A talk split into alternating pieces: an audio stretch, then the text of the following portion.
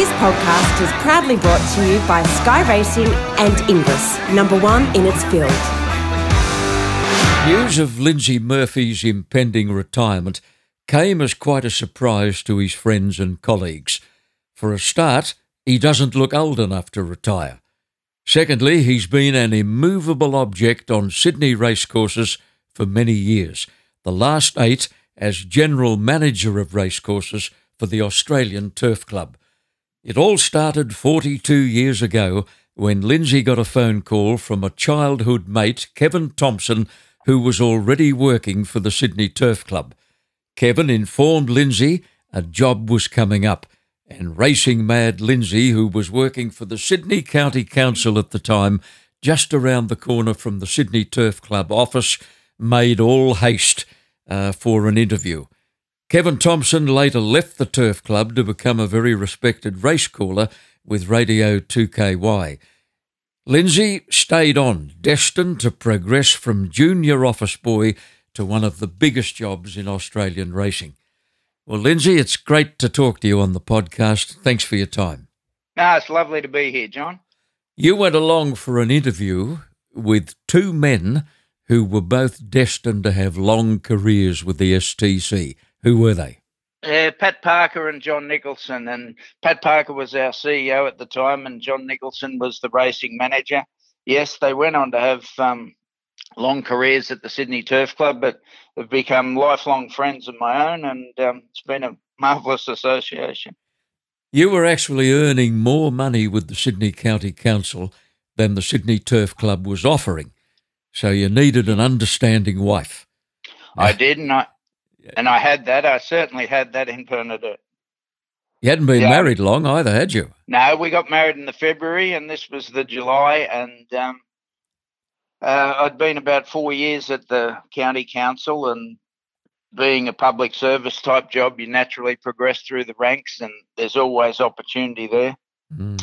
But I um, spoke to Bernadette and said, "Look, this job's on offer at the Turf Club. Um, I'd love to go for it, but it's a junior clerk's job. Um, it's going to be a bit less money until we see what happens down the track and not the security of a public service type job. But um, mm. she immediately just said, Yeah, go for it. Don't be silly. You know, her support was mm. unwavering from the start. What were your duties in those very early days? Uh, the first day I started was a Monday, which was great, which happened to be an acceptance day for Canterbury races on the Wednesday. So they sat me down at a desk with a pile of members' tickets and horse stall tickets that um, needed a date stamp on them. So that was my first job. How inspiring. Very, yeah, it was very inspiring. But the day became inspiring. In those days, trainers and a lot of the press used to come in for acceptances all the time. We didn't have the systems we have now. Yeah. And um, that was awe inspiring for me to be sitting there and just see the part of this operation that I was in. And that mm. was day one. And other duties involved running messages. We didn't have couriers or anything in those days, and being in the city, letter needed delivering or whatever. Of course, it fell down to me for that job. And yeah. our records in those days, and the whole of the racing office were involved in this, were little cards with a cutout of the race book details of each horse mm. and and stuck on that card the race yeah. book details and then we'd sort those they were all in alphabetical order when the acceptances were finished you'd have to pull out each horse's card and put them in a pile and they went off to the printer then so he mm. could duplicate that as it went where did your love of racing come from though lindsay what was the catalyst um, it's interesting my parents we always had the radio on at home, the old Ken Howard days, and always watched Clarence the Clocker on a Saturday morning and so on. And they enjoyed it. My father was a shift worker, and if he got the opportunity to be off on a Saturday, we'd go to the races. But the opportunity didn't come up that much. But we're always, I was always listening and watching a replay of something when they rarely came on. But mm. um, loved the look of that. I had an uncle, my father's brother, mm. who was a jockey, and he rode up until the war times and so on. And then gave away riding, but still worked in the stables. He worked for a number of trainers, but notably Maurice McCartan, and virtually finished up his time at Maurice McCartan's. And mm. Neville Begg wanted him to go with him when Neville started out on his own, but he'd had enough of racing at the time. But I used to go racing with him a bit and go to the stables. Yeah.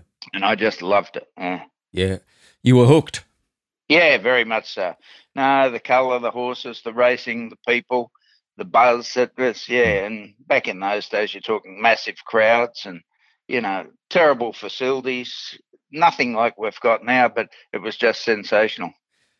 After about a year in the racing office, you heard that the club's course manager, John Jeffs, had requested an assistant, and you put your hand up. Yeah, well, John approached me and said, Look, I've never had an assistant.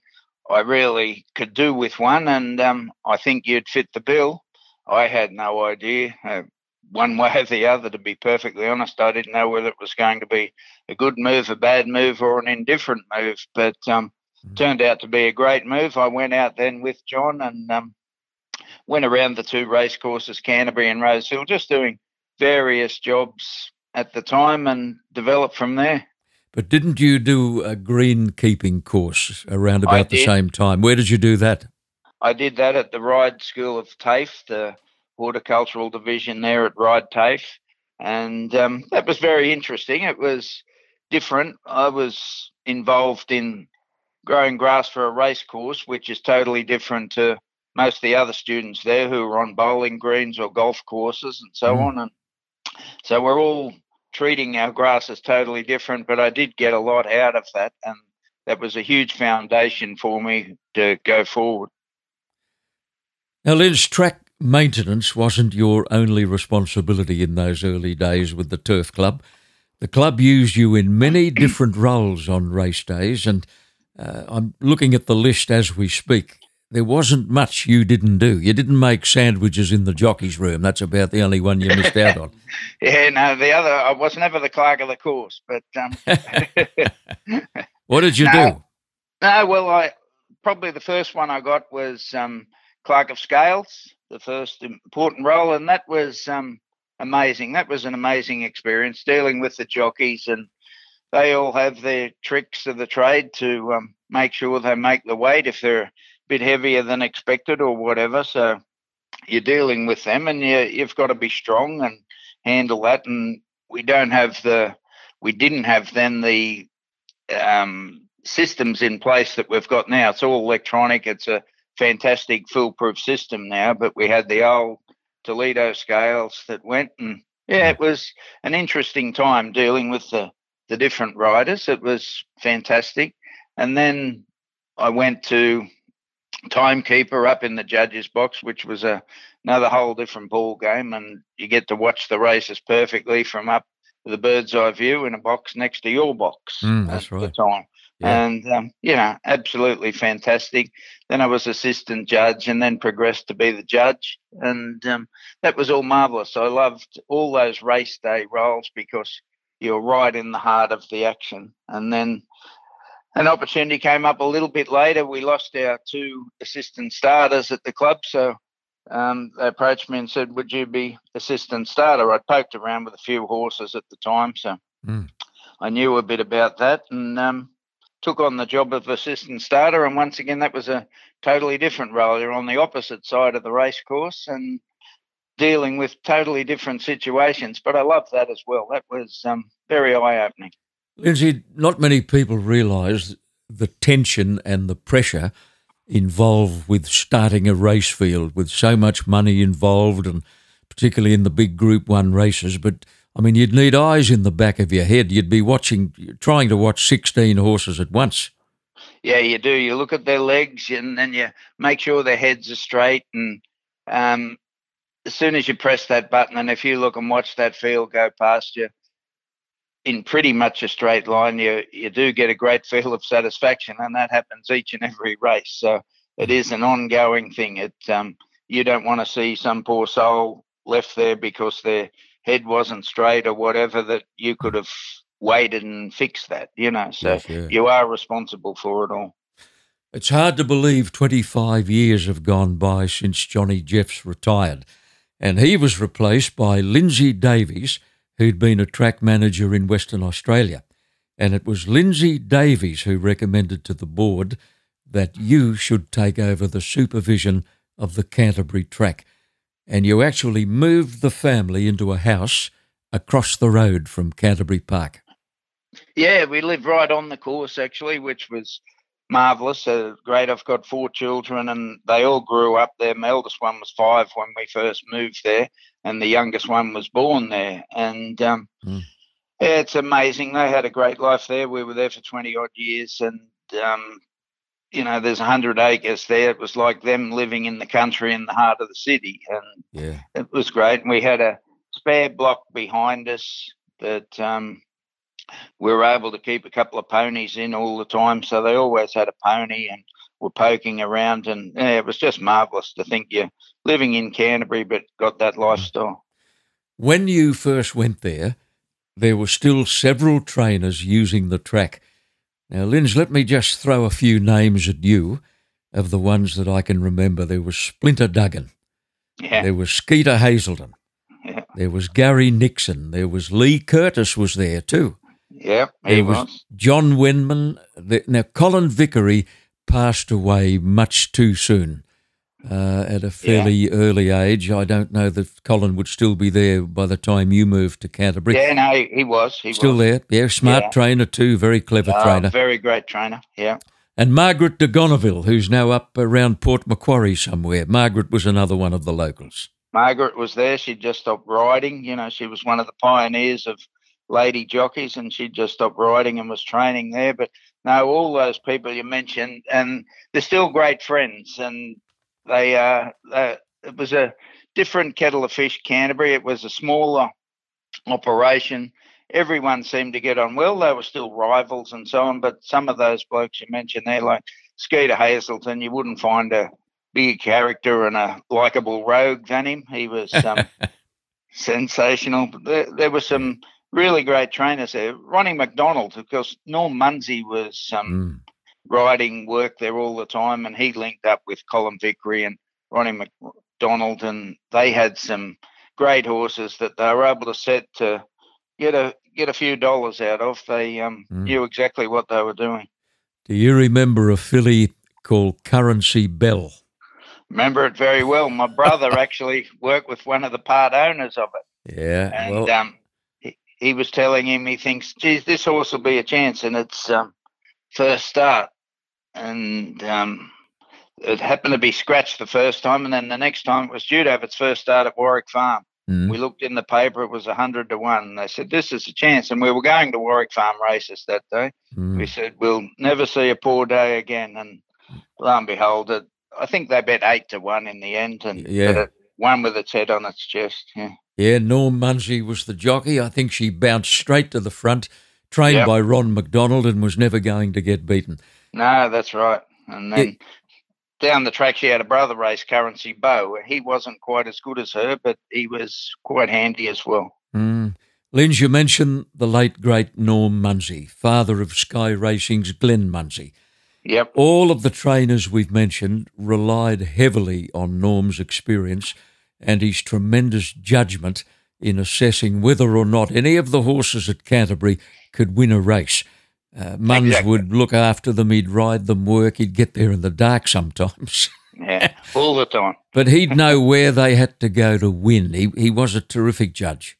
Uh, he was an expert, John. Um, he was um, left left a big impression on me, Norm Munsey. He was you wouldn't have found a nicer person and as a judge and to work in with those blokes and make sure to help. He knew a lot of those blokes were just battling along and so on so he helped them to make sure that if they were trying to get a quid well he'd be the you know he'd yeah. do the right thing by him in that.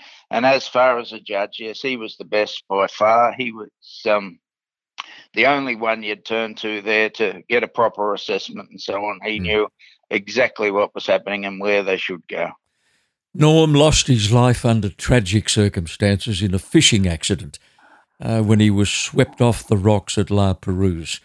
And uh, that is 14 years ago, Lindsay, in, in case yeah. you're wondering. Time flies. I mean, that's incredible. Yeah, I remember it well. I was driving home from, uh, I'd been down to the Wagga Cup, but it was the Saturday morning. I got the phone call that Norm had been swept off the rocks, and I thought, oh my God, like I couldn't comprehend it because you wouldn't find a more thorough, a safer, uh, more efficient. His riding gear, everything was just impeccable. He checked everything three times, Norm, and mm. the same and the same with his fishing. He had his safety shoes on, he had his vest, he had everything mm, on, yeah. and tragically he loses his life. It was um, an amazing thing. Norm was actually instrumental in myself and Bernadette and the family going up to Grafton for the mm. Cup Carnival every year, and he used to go up fishing and stay at Yamba and go to the carnival.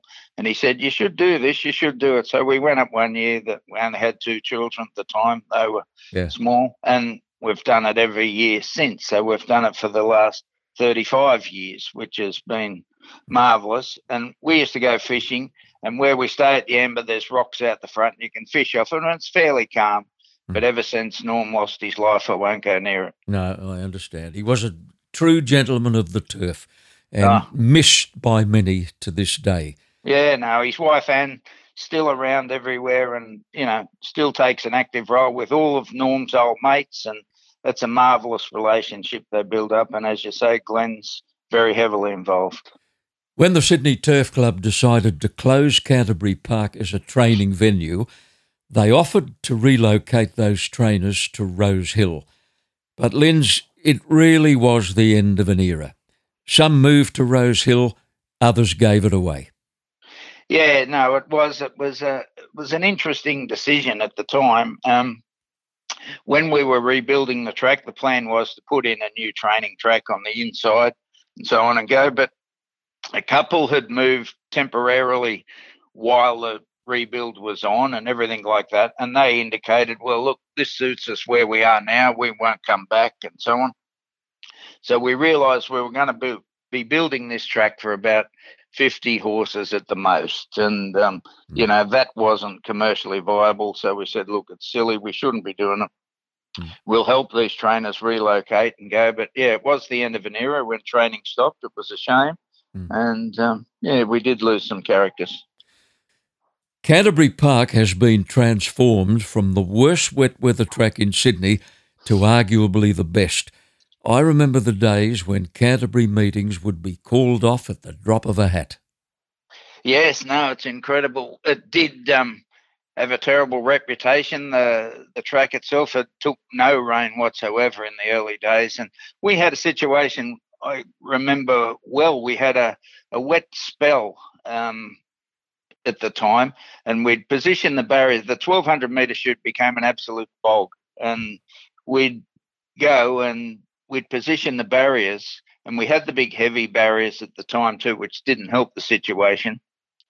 But we'd go to get them on the track, and where they bogged, that became where the race was starting from that day, mm. up in the chute, and um, we'd make our best endeavour to get it to the 1200 starting point, but it'd inv- inevitably bog, and we'd go, and then I'd have to go in and tell Pat Parker our um, 1200 meter races today are going to be 1160 or whatever.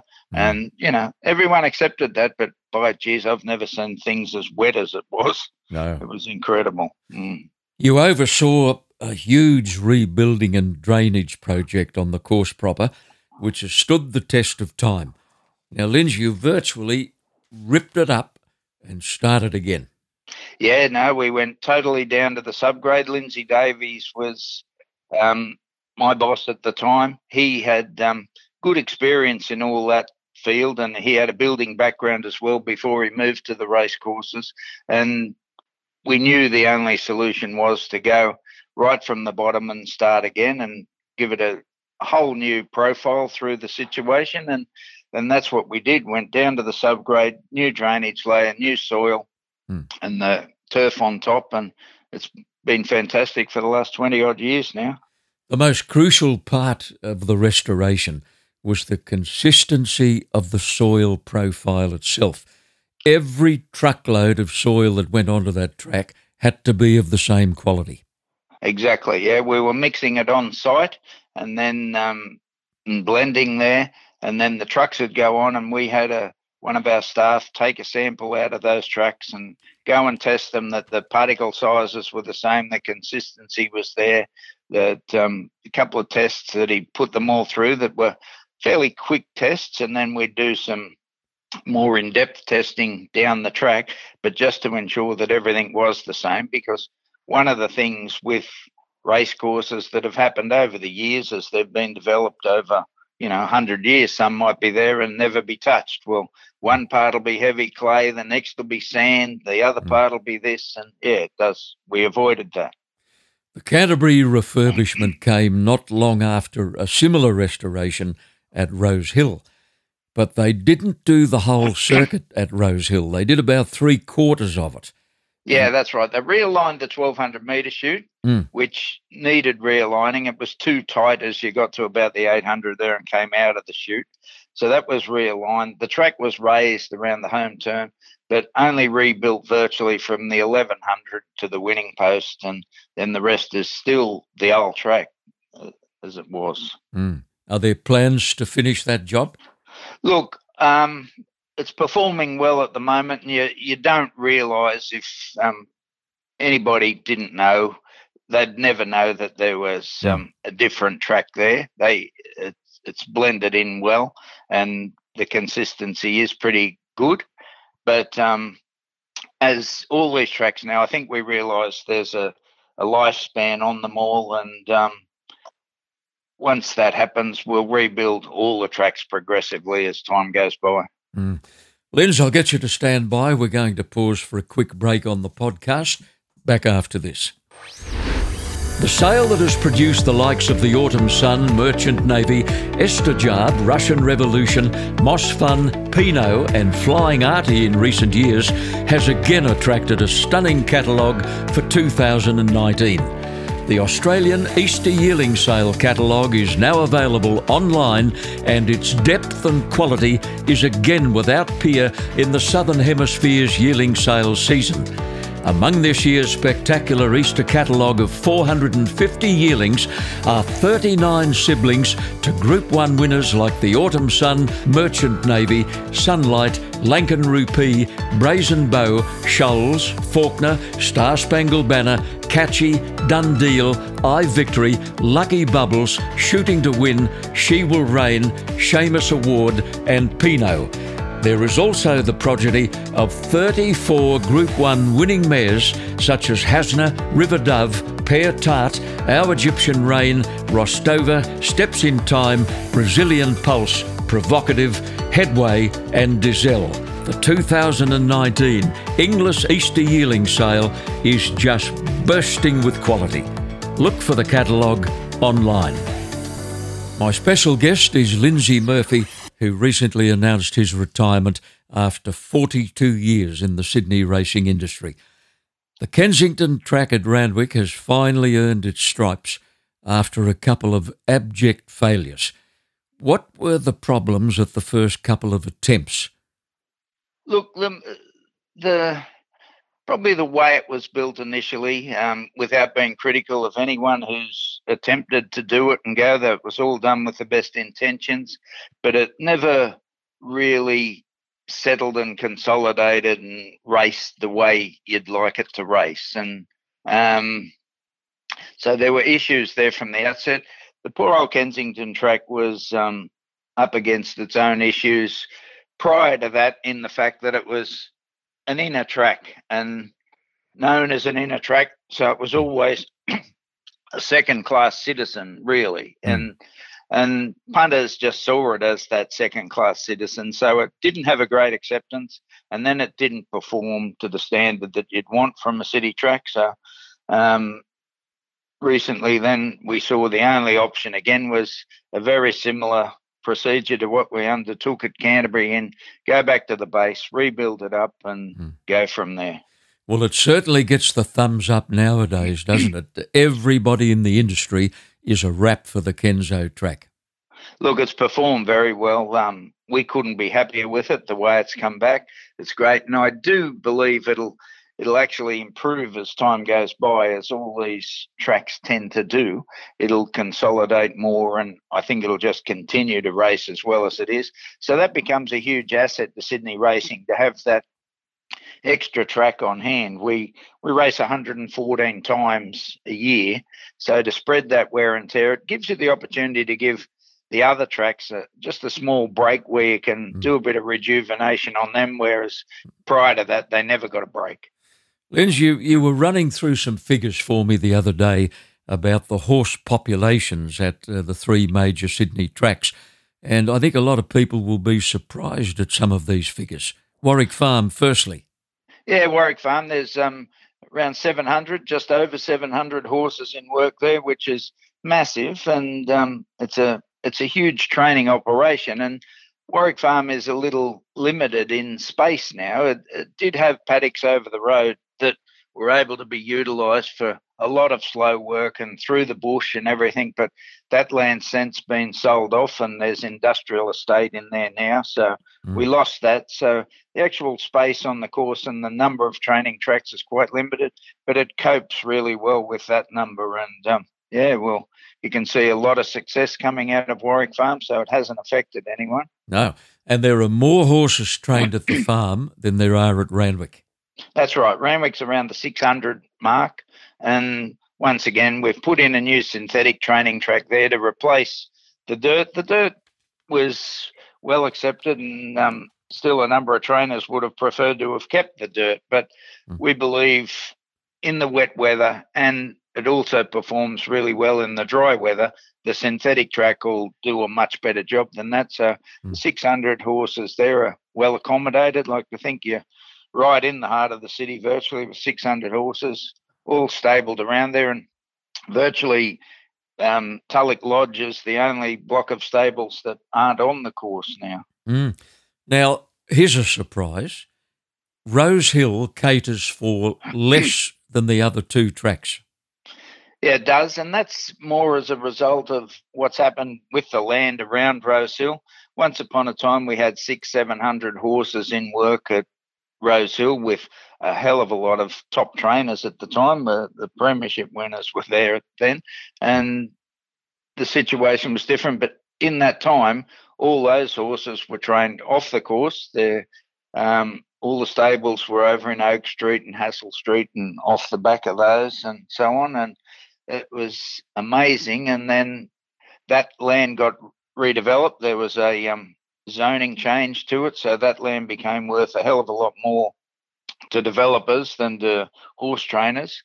But the STC at the time saw that, well, we can't just let this go because um, we need the horse population to provide the racing that we, we're after. Mm. So they took over the old Leger car park and built, you know, 40 stables at first, and then that was a success, and then went to 80. We've got 400 boxes in there now on that yep. Leger car park site, and that's where all the training comes from. There's no horses whatsoever off course now; they all come from those 400 boxes. And that's the total 400 at Rose Hill. Yep, that's it. We we are looking if there is a possibility we could found a bit of land, but it's going to take a bit of work to do it to build another hundred boxes there. The tracks would cope with the with another hundred, and there's a demand for them. But um, yeah, there's a fair bit of expense involved in building that extra hundred boxes.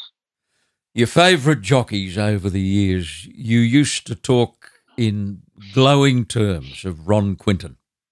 Yeah, always have and always will. Um, he was just great. And when I was involved on the scales and those things, you see these the stars, and they were the ones that were absolutely no trouble. They just got about their business, fully professional and go. And you saw that in his riding. He won his jockeys premierships because of his consistency and just kept going, whether it be for Neville Begg or Tommy Smith or whoever. He just kept getting the job done. And yeah. Mm-hmm.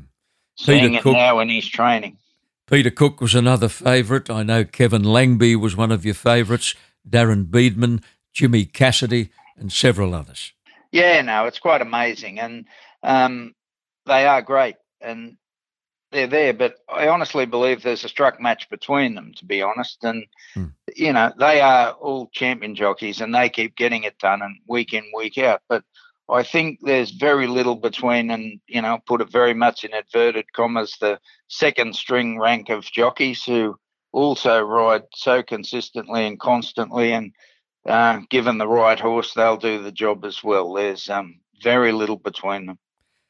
Your favourite trainer, perhaps, was the bloke who preferred to keep a low profile and who had an aversion to the media.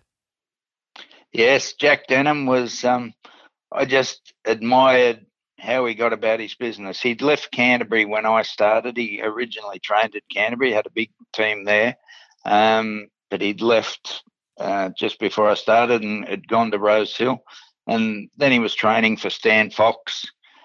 Took over that stable, which was a massive operation and something totally different for Jack. But he just kept getting the results. But he always just seemed to know when the horse was ready and when today's the day and have it peak on the right day or the day that he needed to peak for a big race and so on. And to me, I think that's a very fine art. Trainers can train a horse and keep punching them along and go and send them around. But if mm. you know exactly when they're right and when they're ready, well, that's a huge asset. Mm-hmm. And a great bloke too, Jack. I, I found him terrific. There was a funny incident uh, that you talk about at one of the very early night meetings at Canterbury. Not that it seemed funny at the time. Now, it could have been a, a huge tragedy, actually. It was um, one of the very early night meetings, as you say, and um, the race had just ended and horse dumped its rider on pulling up and an ambulance had just driven through a gate and hadn't shut the gate as yet and the horse darted out and off and took off out onto the road which oh my god it was a thursday night thursday night shopping happening and next thing it's heading down Canterbury Road. and so we jumped in the car chasing it, had no idea where it was, or we we knew it had gone the direction towards Campsie, but um, we're driving along and there's people walking along the street and we're calling out, Have you seen the horse? Seen a horse? And they're all shrugging their shoulders and so on. I thought, well, they must have. And so next thing, a police car raced past us and went into a lighting shop. There was a big lighting warehouse there mm. and go. And so that's good. So I said, oh, they must have been on the radio and they've found it and they've wheeled in there. So they've wheeled into this lighting warehouse. So I've driven in right behind them and I, have you found our horse? He said, what are you talking about, you idiot? There's an armed hold up going on here. Goodness me. So we backed out as quick as we could and continued down Canterbury Road. Beamish Street's the main road of Canterbury, of Campsie. Yeah we drove past it. We thought it had kept going, but apparently someone then indicated to us, no, turn right onto Beamish Street. So we went back and along Beamish Street, and then they said, no, it's down behind what they call the top pub. And down in that street, and here's the horse. bloke from the house had hold of it, but it was just standing in the front yard having a nice quiet pick. And the bloke bloke came out of the pub as we went past because the horse still had its saddle on, saddlecloth and everything. He'd been sitting at the window, yeah. saw the horse go by, and he come out and he said, "I just backed that." there it was running past him in the pub. I think he thought it was time to go home. now the horse's name, uh, I think, adds to the story. Yeah, Murphy's Law. You wouldn't believe it, but um, but it certainly was Murphy's Law, and yeah, very much. But no, it was amazing. But yeah. fortunately, ended in a good way. We kept the horse on the gentleman's front lawn, and we called for a float, and the float came up, picked it up, took it home. No harm done. Everything was fine, but very fortunate. He couldn't have been much good, Linz. He never got a scratch. No, no, that's right. He won a few races, but um, yeah, yeah, Kenny Rose owned him. But um, yeah, it was just amazing how he was able to do it. You and I have had discussions about the talents of Kingston Town, and up until very recently, he stood alone as your all-time favourite. Yeah, no doubt. It um, through those early '80s and so on, a, a great time. I started at the club in '77, and then next thing Kingston Town came along, and you see what he could do, and just the uh, aura of the horse. He had a he had a complete aura about him. Beautiful black horse and go, and um, I was at Rosehill the day he had his first start and went very ingloriously. And then back when he at Canterbury was his first start, wasn't it? And then yep. Um, yeah, his first win was then back at Rosehill the midweeker, and um, he thought, oh well, there you go, that horse has gone better. Not thinking anything, but then as time mm. goes on, the, the versatility of him, the fact of you know racing over this distances that weren't suitable to him early, but then he could stay and then he could sprint. And, you know, mm-hmm. he was just marvellous. And to win three Cox plates was incredible at the time. And yeah, he was amazing. But he's no longer your favourite.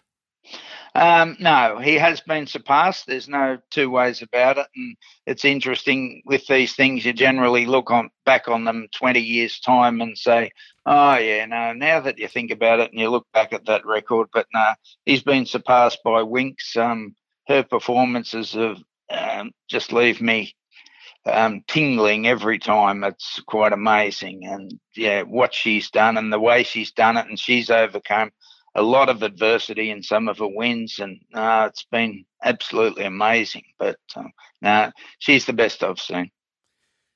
Linz, that brings to a close part one of our interview. We're going to uh, get ready to present part two, and uh, in that one, we'll touch on several other aspects of your very fulfilling and rewarding life in the racing game.